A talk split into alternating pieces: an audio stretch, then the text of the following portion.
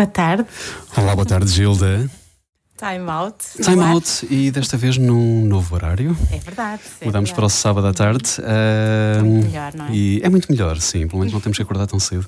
Uh, e, Estivemos a ouvir os Third and Immortal, uh, uma banda norueguesa de metal experimental formada em 92 e que esteve em atividade até 2005. Um, e foi uma banda que contou com a participação da vocalista Kari Roslatten até a sua saída da banda em 95 para seguir uma carreira solo e tornou-se, por isso, uma das primeiras bandas de metal uh, a utilizar uma vocalista feminina. E, e por isso foram pioneiros da cena de metal atmosférico na primeira metade dos anos 90. O seu som evoluiu ao longo dos anos em que estiveram ativos para incorporar cada vez mais elementos de, de rock progressivo, de jazz, de ambient, de folk e até eletrónica. E os temas que ouvimos fazem parte do álbum Painting on Glass, uh, um álbum de 1996, uh, que é para mim uma fascinante experiência auditiva, uh, já praticamente isenta de, de elementos de, de, de, metal e plena de experimentações sonoras e texturas ambientais, um, e que contou com a prestação da vocalista Anne-Marie Edvardsen, uma soprano com formação em ópera, que acompanhou a banda durante dois anos. E este é provavelmente o meu trabalho preferido desta, desta banda, uma banda que se pode dizer singular. Uh, os uh, Third and Immortal são a primeira das bandas que eu quero trazer ao programa de hoje, uh, no qual pretendo focar-me num período muito específico, que é a segunda metade dos anos 90, um, que é um período em que ocorre uma transformação profunda no mundo do metal, uma, com um significativo número de bandas, nomeadamente europeias, uhum. a incorporar de uma forma cada vez mais explícita elementos de outros géneros musicais na sua sonoridade, dando origem a uma série de novos movimentos dentro do metal, de teor atmosférico, gótico, experimental ou de fusões com, com, com jazz, com eletrónica e até folk tradicional. Enfim, foi, foi como se uma porta se abrisse dentro de um género que até aí esteve relativamente confinado a parâmetros muito restritos uh, e de um momento para o outro tudo passa a ser possível uh, e a criatividade dispara em todas as direções, uh, muitas porventura mais apelativas ao mainstream, o que não, o que não foi naturalmente do agrado de alguns fãs mais acérrimos do género, na sua vertente mais pura. Mas o facto é que nada voltou a ser igual a partir daí. E esta segunda metade dos anos 90 viu surgir alguns dos trabalhos mais originais, mais cativantes e inesquecíveis que se fizeram no âmbito deste género musical. E a segunda banda que eu quero trazer hoje são os My Dying Bride, uma banda britânica de doom metal formada em 1990, que desde cedo incorporou nomeadamente o violino, por exemplo, na, na, sua música, e que naquele período da segunda metade dos anos 90 experimentou com influências góticas e até alguma eletrónica, apesar de alguns anos mais tarde e até ao presente, eles mantêm-se em atividade, ter, ter regressado ao seu som mais tradicional. Uh, os My Dying Bride foram, uh, juntamente com os Anathema e os Paradise Lost, uh, de que falaremos na segunda hora do programa, parte de, de algo que ficou conhecido como os Peaceville 3, uma atribuição que adquiriu contornos quase míticos na altura, apesar de, na verdade, não ter existido praticamente qualquer contacto entre as três bandas na altura, uhum. e muito menos um consciente movimento de que, em teoria, fariam parte.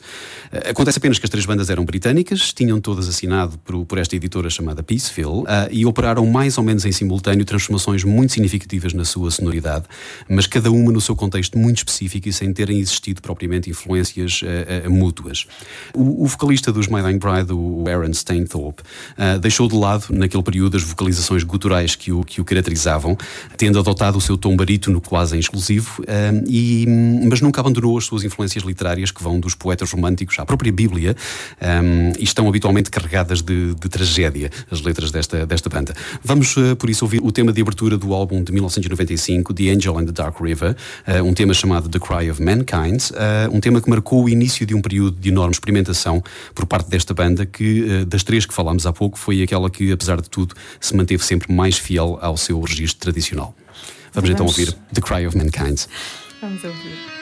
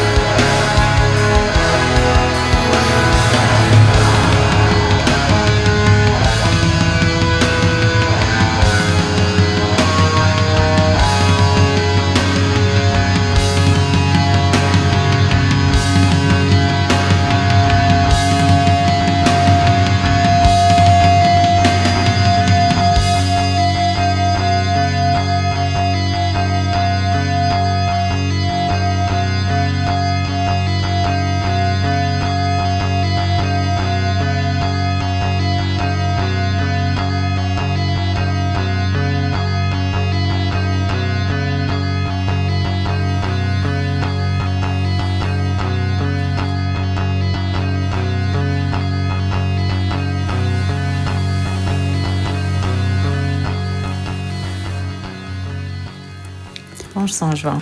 Estivemos com os My Dying Brides. Um, há uma outra banda que é absolutamente incontornável quando falamos deste período de transformação no mundo do metal na, na segunda metade dos anos 90, e essa banda são os Tiamat. Uh, os Tiamat de Estocolmo, na Suécia, formados em 1987, à frente dos quais está e sempre esteve uh, o vocalista e principal compositor Johan Hedlund.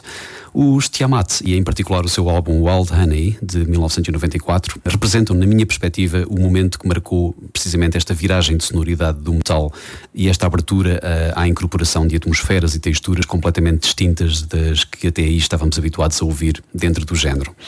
Wild Honey é uma viagem de 42 minutos por terrenos psicadélicos e progressivos, com muitas influências de Pink Floyd e em que Edland uh, aborda temas que vão do oculto à natureza e ao consumo de LSD.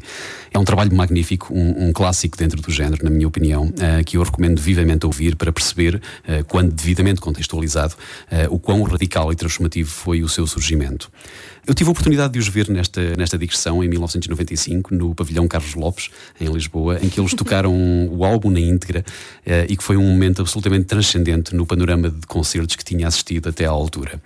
Dada a dificuldade que eu tive em escolher um excerto deste álbum para ouvirmos, uh, porque, como disse, ele faz sentido como um todo e não propriamente ouvindo pedaços isolados do mesmo, eu optei por trazer uma, uma faixa do seu sucessor, A Deeper Kind of Slumber, uh, de 1997, em que Edlund continuou a sua experimentação com diversas influências musicais e também alucinogénicas. Uh, vamos, por isso, ouvir Fantasma Deluxe, precedida pela instrumental Kite, e, portanto, são os Tiamat em 97 com o álbum A Deeper Kind of Slumber.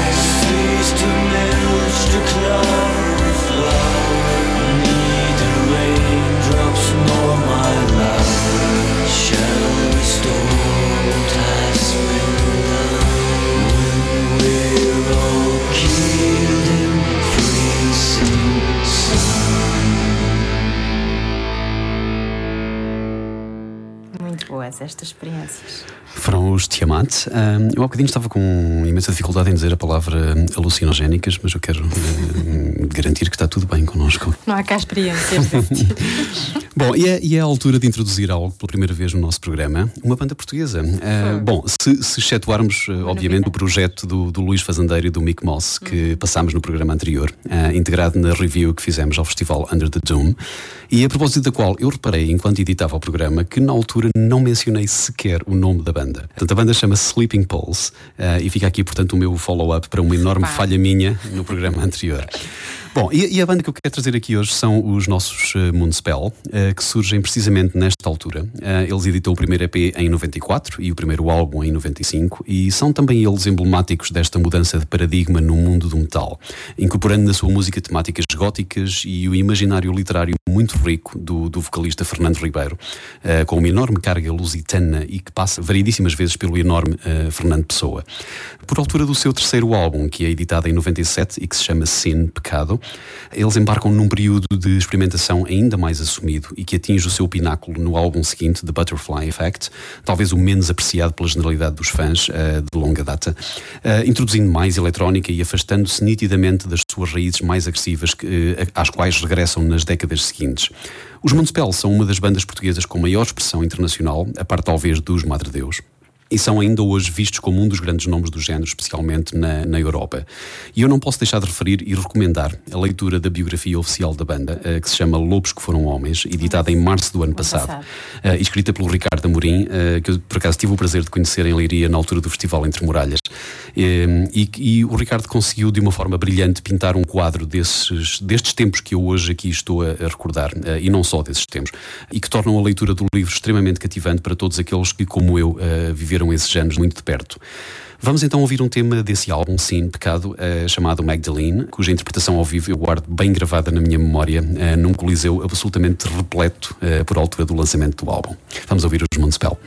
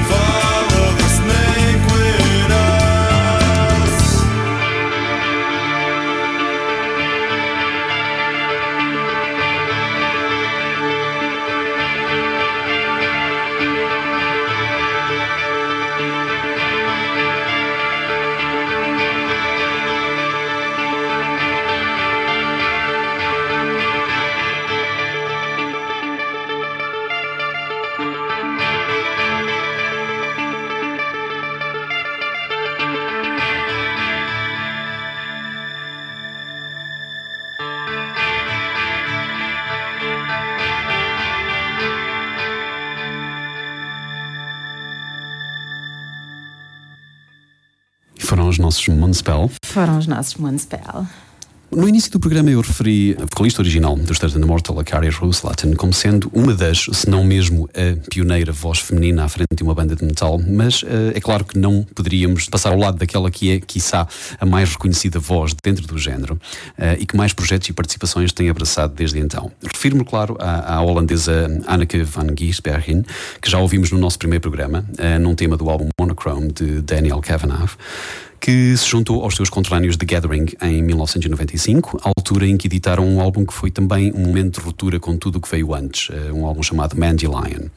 Os The Gathering foram originalmente formados em 1989 e tinham já editado dois álbuns de doom metal atmosférico antes da entrada da Annika para, para a banda, e a partir daí as suas influências expandiram-se para o shoegazing, para o post-rock, rock experimental, trip-hop e bandas como os Dead Can Dance, Cocteau Twins, Pink Floyd, Slowdive, Massive Attack, enfim, eles incorporaram tudo isso na sua, na sua sonoridade a partir, a partir de então. Eles gravaram seis álbuns com a Annika entre 95 e 2006 e em 2007 ela anuncia a sua saída da banda para se dedicar à família numa fase inicial e posteriormente abraçar uma carreira a solo. O tema que vamos ouvir pertence ao álbum How to Measure a Planet, eh, um álbum de 1998, que é um álbum duplo que aborda nomeadamente o tema da exploração espacial eh, e que viu os The Gathering entrar mais do que alguma vez o tinham feito eh, pelos territórios do rock progressivo e alternativo. É um tema que se chama Travel, é um dos meus temas preferidos desta banda e é com ele que vamos terminar a nossa primeira hora. Então vamos ouvir. Vamos ouvir os The Gathering.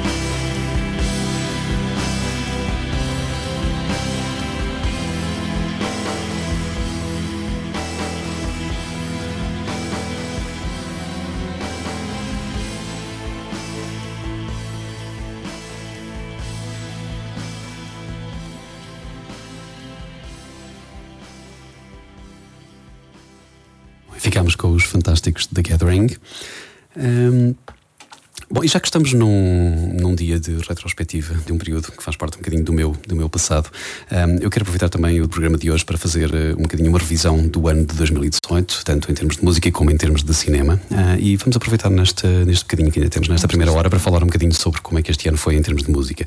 2018 foi para mim um ano particularmente preenchido de música, em termos de concertos, uh, desde o salvo de abertura com Steven Wilson há precisamente um ano.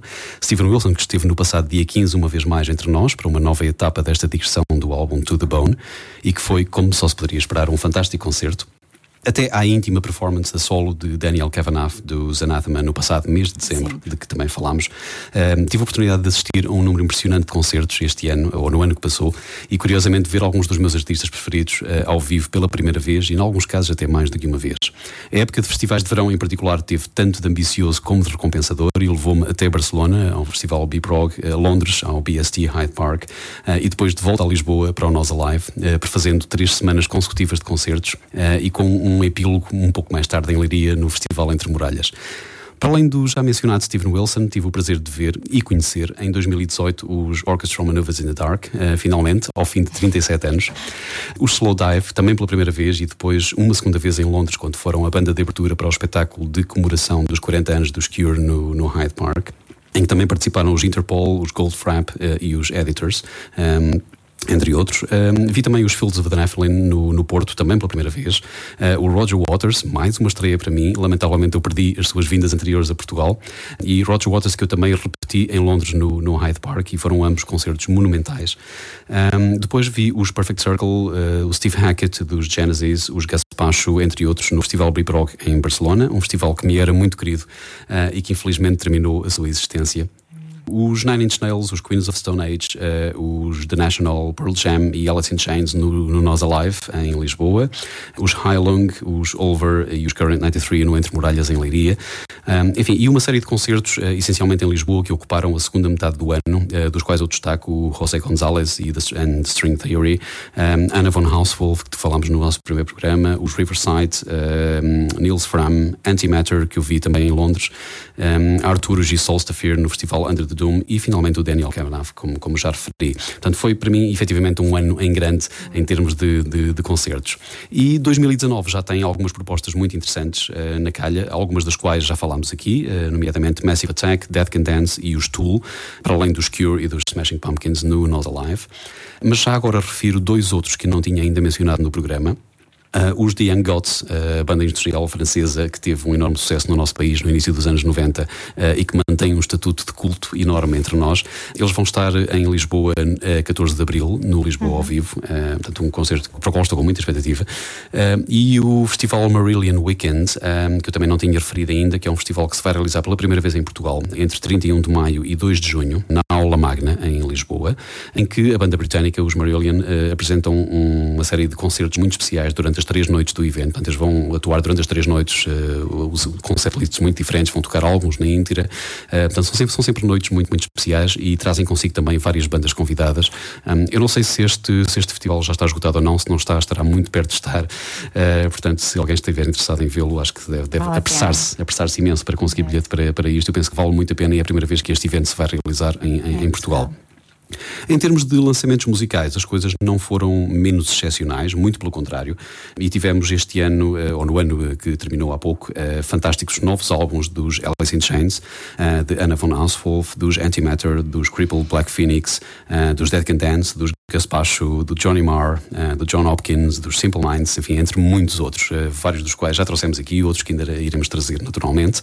Mas é sem dúvida a obra-prima de Toby Driver, They Are the Shield, que nós ouvimos no nosso nosso primeiro programa, que leva o meu troféu para o álbum do ano, uh, desta vez. Uh, íntimo, sublime e único na sua composição. Este álbum mostra a genialidade de Toby Driver na sua distinta abordagem à música, mesmo na sua forma mais minimalista, eu recomendo sem qualquer reserva uh, a audição deste álbum.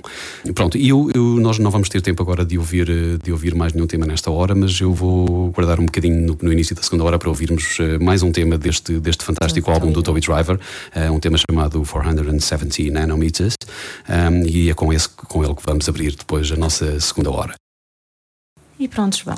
Olá, Gilda de novo. Estamos de Cá estamos de regresso para a nossa segunda hora. E vamos cumprir uma promessa, não é? Vamos cumprir uma promessa, sim. No final da primeira hora, eu fiz tanto uma breve revisão do ano de 2018 em termos de lançamentos musicais e como referi, uh, o meu álbum preferido uh, durante esse ano foi precisamente o álbum de Toby Driver chamado They Are the Shield, uh, que nós, do qual nós ouvimos um tema chamado Glyph no nosso primeiro programa. E eu queria trazer mais um tema desse álbum chamado 470 Nanometers um, que vamos ouvir já de seguida. E, portanto, este é o meu trabalho, o meu trabalho que leva o meu prémio de álbum do ano para 2018 e cuja audição eu recomendo vivamente. É um trabalho excepcional, muito íntimo, muito, muito invulgar uh, e, e, que eu acho que, que, que, merece, merece ser divulgado e ouvido. Vamos, vamos a ouvir, isso. então o álbum do ano, a escolha do João Cachorro.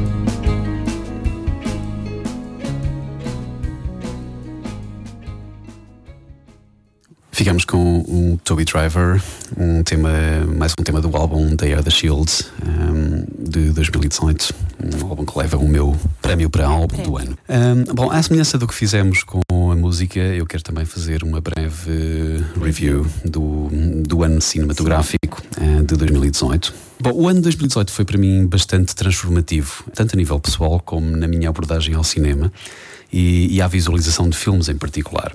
À medida que o ano avançou, eh, eu percebi que me estava a afastar cada vez mais da atividade propriamente dita de ir, ir ao, ao, cinema. cinema. Uh, atividade essa que, como eu tenho vindo a expressar frequentemente ao longo destes últimos anos, uh, se tem tornado uma experiência cada vez mais longe do ideal, para não dizer pior. Os filmes estreiam muitas vezes tardíssimo, isto quando estreiam de todo, e, falaremos disto um pouco mais à frente. As pessoas há muito que se esqueceram como, como é que se devem comportar numa sala de cinema. Os próprios cinemas incentivam esse tipo de comportamento.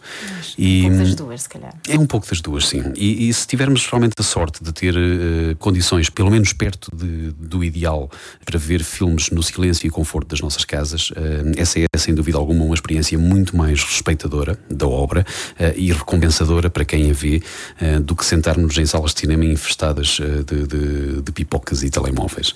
E, e, de facto isto, isto, isto deixa-me bastante, bastante triste, porque é, um, é, uma, é algo que sempre me deu uh, durante toda a minha vida, um prazer enorme é ir a uma sala de cinema, realmente ver um, é ver, ver, um filme e, e, e, ser cada vez mais difícil ter as condições de, de silêncio e de, de, de, projeção numa sala de cinema hoje em dia é, é uma coisa que me incomoda uh, bastante e que me deixa, deixa bastante triste. mas lá está, uh, pronto, e por isso eu, em determinada altura, comecei a tentar em casa, enfim, instalei um projetor e uma tela, etc. Portanto, neste momento tenho, tenho condições bastante bastante, bastante interessantes para ver filmes em casa e de facto é realmente uma experiência muito mais recompensadora e não, não termos que enfrentar todos estes, todos estes obstáculos que, que não, que não, deveriam, que não deveriam existir um, porque parece que se perdeu todo o respeito uh, uhum. por, uh, por, estar numa sala de cinema a ver uma a obra, ver um filme, a ver um é, filme. É uh, tornou-se uma, uma, coisa banalíssima, tornou-se uma experiência quase social quando, quando deveria ser quase o oposto disso.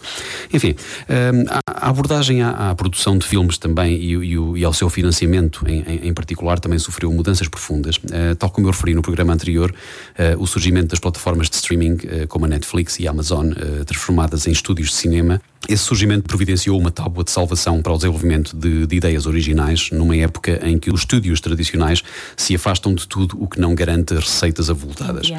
Um, e daí a, a ubiquidade de, de, filmes de super-heróis, de remakes, de sequelas infinitas, um, e tudo o que se desvia destas fórmulas é tido como demasiado inteligente ou demasiado complicado para o espectador comum. O, o filme Annihilation, do, do Alex Garland, que, que, realizou anteriormente o Ex Machina, é, é precisamente um, um exemplo paradigmático disso mesmo. Uma, uma adaptação do, do romance singular e surreal de, de, de terror sci-fi do, do, Jeff Vandermeer. Um, é um filme ambicioso e que nos faz puxar pela mente e é sem dúvida um dos meus preferidos deste ano, de 2018. Mas foi também um dos vários exemplos de filmes que foram, uh, podemos dizer, uh, salvos de, de, cair no esquecimento um, pelas, pelas plataformas de streaming, mas que viram uh, as suas estreias em sala significativamente comprometidas ou mesmo inexistentes. Há por isso uma dualidade inerente a este estado de coisas que, enquanto permite que algumas das ideias mais originais vejam a luz do dia, um, levam também a que estes trabalhos sejam injustamente ignorados em festivais de cinema, como é o caso de Cannes, que só aceita filmes a concurso que tenham tido estreia em sala, em sala. Um, e que, e, portanto, impedem, impedem também efetivamente a maioria das pessoas de os apreciar no seu contexto apropriado, que é uma sala de cinema. Um, enfim, é, é, esta a situação que já referimos no, no programa passado e que realmente nos faz cada vez mais optarmos pelo conforto das nossas casas para, para ver cinema. Um, enfim, o ano, o ano de 2018 começou uh, em Portugal com o que restou uh, da época dos Oscars, como é habitual. Uh, mas curiosamente, alguns desses filmes estão de facto entre os mais interessantes que eu vi durante a maior parte do ano, pelo menos até à recente uh, época de outono e inverno. Um, há dois anos, uh, o The Lobster, que fez o mainstream prestar atenção à imaginação louca e ao absurdismo do realizador grego Yorgos Lanthimos, um, e The Killing of a Sacred Deer, um, prova uma vez mais que ele é um dos realizadores mais fascinantes dos nossos dias. O drama sensual e íntimo de passagem à, à maioridade de Luca Guadagnino, uh, Call Me By Your Name, foi também um clássico instantâneo. O drama de época de, do Paul Thomas Anderson, Phantom Thread, uh, requintado, inebriante e uma absolutamente magnífica obra cinematográfica, para além de uma apropriada uh, despedida de carreira para, para o ator uh, Daniel Day-Lewis. Loveless foi mais um magistral comentário à vida moderna na Rússia pelo realizador Andrei Zvyagintsev, um, após o filme de anticorrupção de 2014, Leviathan. Desta vez eh, abordando os eventos trágicos provocados pelo desaparecimento de uma criança eh, no seio de uma relação caída num estado de crueldade e hostilidade. Faces Places, de que falámos no nosso primeiro programa, juntou a realizadora e fotógrafa francesa Agnès Varda e o artista de rua e fotógrafo JR num documentário em vulgar que funciona como um road movie em que eles viajam pela França rural, criando retratos das pessoas que encontram e dando invariavelmente origem a momentos extraordinários e comoventes. Quero referir também o filme de, do Sean Baker, uh, The Florida Project, uh, foi um autêntico murro no estômago um, belíssimo retrato de uma negra realidade e um trabalho de interpretação impressionante de todos os atores, particularmente das crianças. Uh, por último, o, o, drama do realizador libanês um, Ziad Doueri, uh, The Insult, uh, pintou um quadro emocionante e que dá muito que pensar uh, da política do Médio Oriente, fazendo uso da familiar estrutura de sala de audiências de um, de um tribunal. portanto, todo este início do ano, com todos estes filmes que realmente fizeram parte da, da, da época dos Oscars de já de 2017. Um, foram realmente um conjunto de filmes muito, muito interessantes que vimos no início do ano.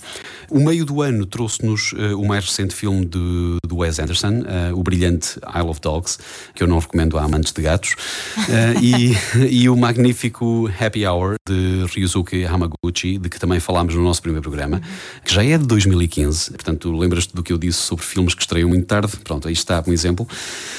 e é uma, uma tour de force com 317 minutos de duração, um, que capta a complexidade do dia a dia da vida no Japão, intimamente ligado à sua estrutura social muito própria uh, e é um filme que retrata a vida privada, o mundo político e uma forma de estar em que ideias e sentimentos são dominados pela força da lei e pelo peso da, da tradição. Uh, à medida que acompanhamos a luta de quatro mulheres para estabelecer uma, uma identidade e os seus próprios destinos perante estas forças sociais.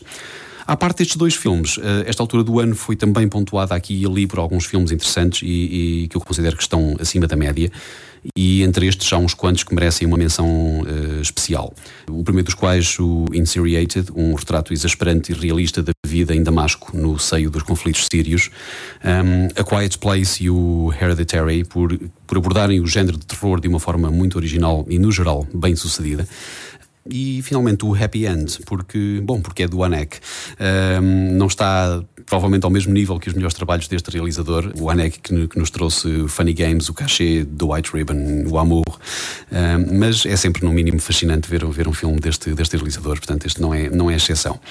Com a chegada do outono veio a primeira de várias obras-primas que finalmente elevaram uh, o ano cinematográfico a um outro nível.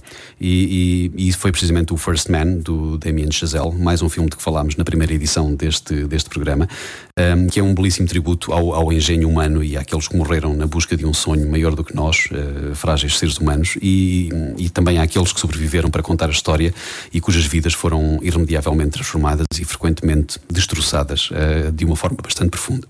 Depois tivemos também o The Endless, uh, de que também falámos já aqui, uh, realizado, produzido e interpretado por Justin Benson e Aaron Moorhead, sendo uma sequela parcial do seu filme de 2012 uh, eh, chamado Resolution. The Endless que pegou numa história altamente bizarra e que a elevou ao nível de uma obra-prima de, de terror sci-fi.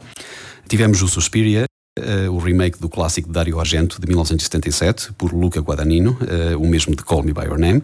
Uh, que Suspiria que foi mais do que um remake, uma reinterpretação do original, um, um, autêntico delírio visual e auditivo, com um forte e oportuno tom e cast feminino, que, mesmo não sendo para todos, pertence a uma rara espécie de filmes com que, lá está, com que raramente nos deparamos, nos deparamos hoje em dia.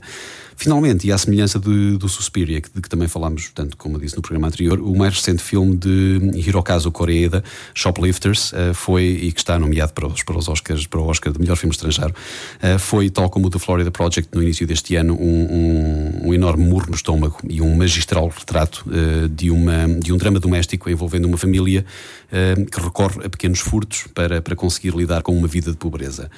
Eh, com incríveis performances e uma abordagem muito naturalista à narrativa, eh, é merecedor de todos os elogios que recebeu e, e é um dos filmes que eu, enfim, eu estou com muita expectativa que, que ganhe um, um Oscar este, este ano. Eh, o ano terminou, para mim pelo menos, de uma forma muito especial quando tive a oportunidade de ver uh, o Roma, uh, o filme semi-autobiográfico de Alfonso Cuarón, em que ele aborda o seu crescimento na cidade do México. Em completo domínio da sua arte, uh, o Cuarón conta-nos neste filme a mais poderosa e pessoal história da sua carreira, deixando-nos enfeitiçados durante cada um dos seus 135 minutos filmado de uma forma belíssima uh, a preto e branco e com uma interpretação surpreendente de Yalitza Aparicio, que não era atriz, uh, tendo sido este o, seu primeiro papel. Um, este é precisamente o tipo de filme que nos fica gravado na mente e cuja visualização eu recomendo sem qualquer reserva. Para terminar, queria, queria referir portanto, que os, os meus prémios para maiores desilusões do ano uh, vão para. Quero começar pelo The Shape of Water, que para mim é a mais recente entrada para uma longa lista de filmes que receberam Oscars sem o merecerem. Um, o Mute, uh, esse foi efetivamente uma desilusão porque foi uma pobre imitação de um, do Blade Runner, uh, mas foi um filme realizado pelo mesmo, pelo mesmo realizador que nos trouxe o brilhante Moon há uns anos atrás, uh, realizador esse que é curiosamente o filho do David Bowie. Um, mas este Mute é, foi, foi, de facto uma enorme desilusão para mim. Um, por último, o Ready Player One, uh, um claro tiro ao lado do Steven Spielberg, um, que também nos trouxe o mediano de Post uh, no início do ano. Enfim, estes foram, foram talvez os filmes que eu, para os quais eu tinha alguma expectativa uh, e que de facto me desiludiram, desiludiram bastante.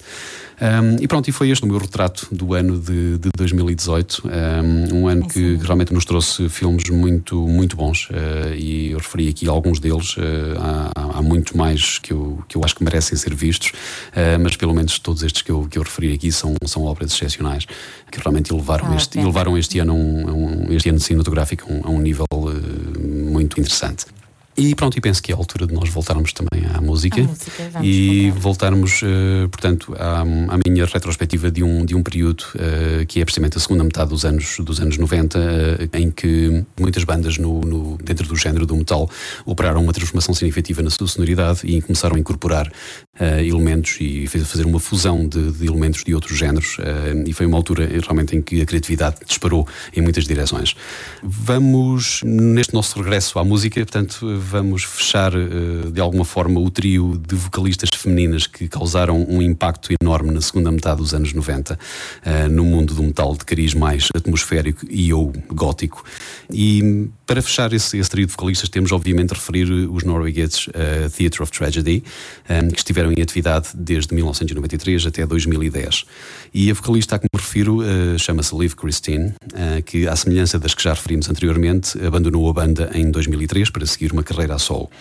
Durante os anos em que esteve à frente da banda, no entanto, eles editaram cinco álbuns, uh, os três primeiros dos quais reconhecidos como clássicos dentro do género de metal gótico e com a particularidade de serem cantados num inglês arcaico designado Early Modern English, e os últimos dois, já na primeira década dos anos 2000, com fortes influências eletrónicas e mesmo quase pop, e que foram menos, menos bem recebidos pelo público.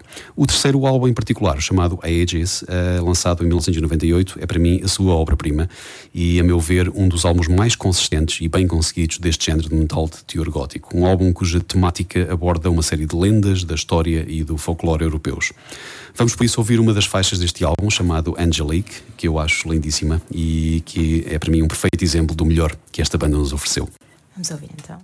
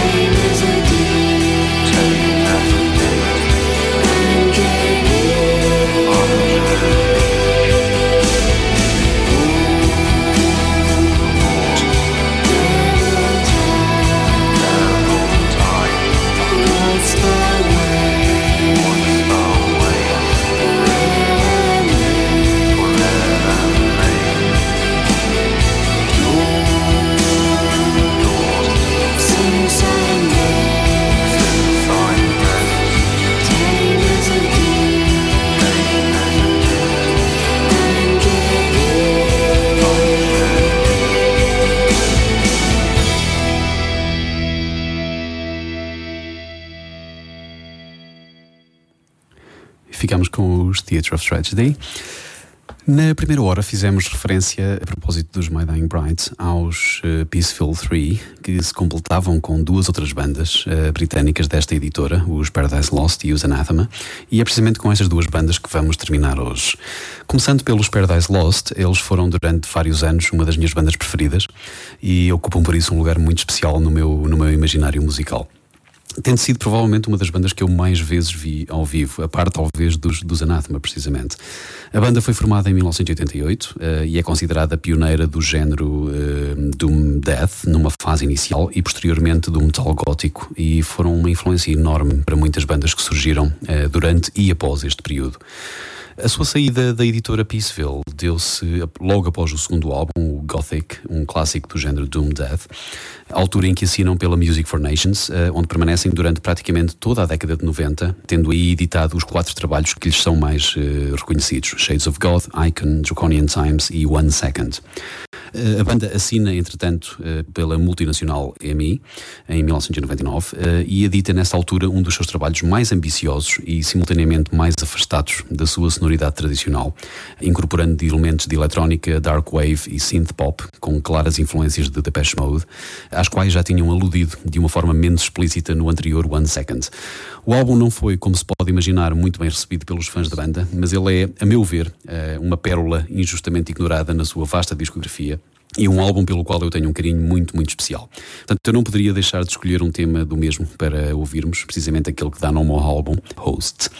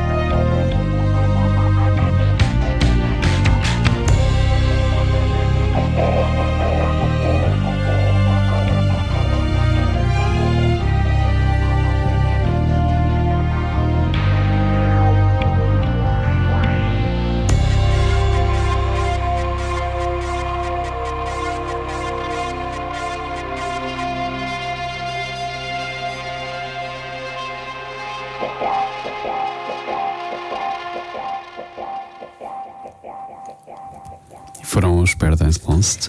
E vamos terminar, como eu disse, com os Anathema, uma banda britânica que já, de que já falámos aqui várias vezes, a propósito de concertos a solo dos seus membros ou por uma ligação uh, qualquer a outros projetos que aqui divulgamos.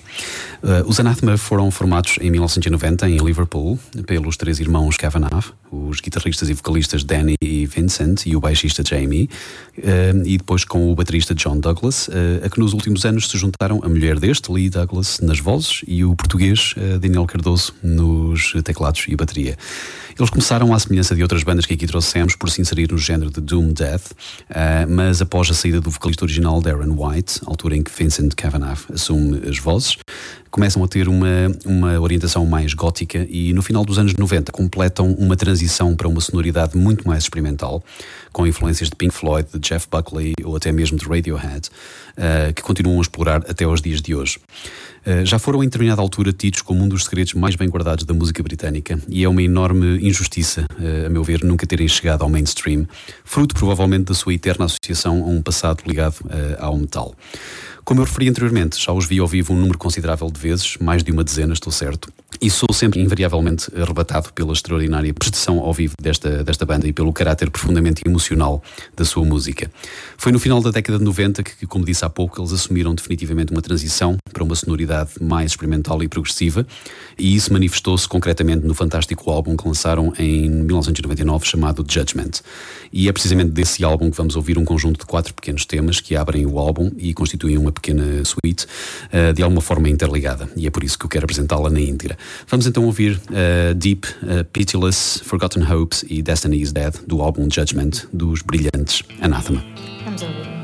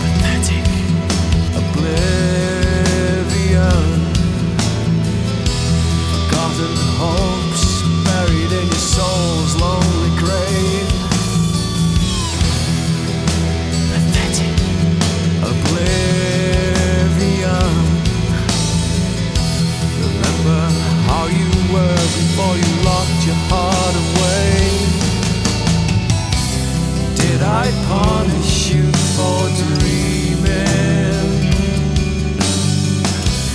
Did I break your heart?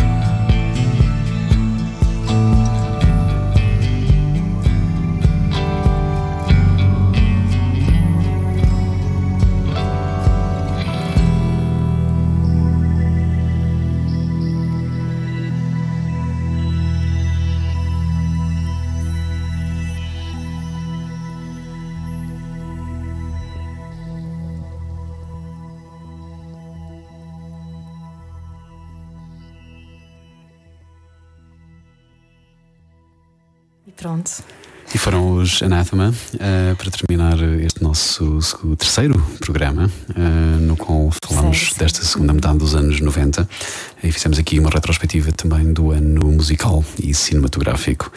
De 2018. De 2018. E hum, vimos ou ouvimos-nos então em breve. Em breve. Ok? Então, Gilda, até à próxima. Até, até ao próximo programa. Bom fim de semana. Bom fim de semana.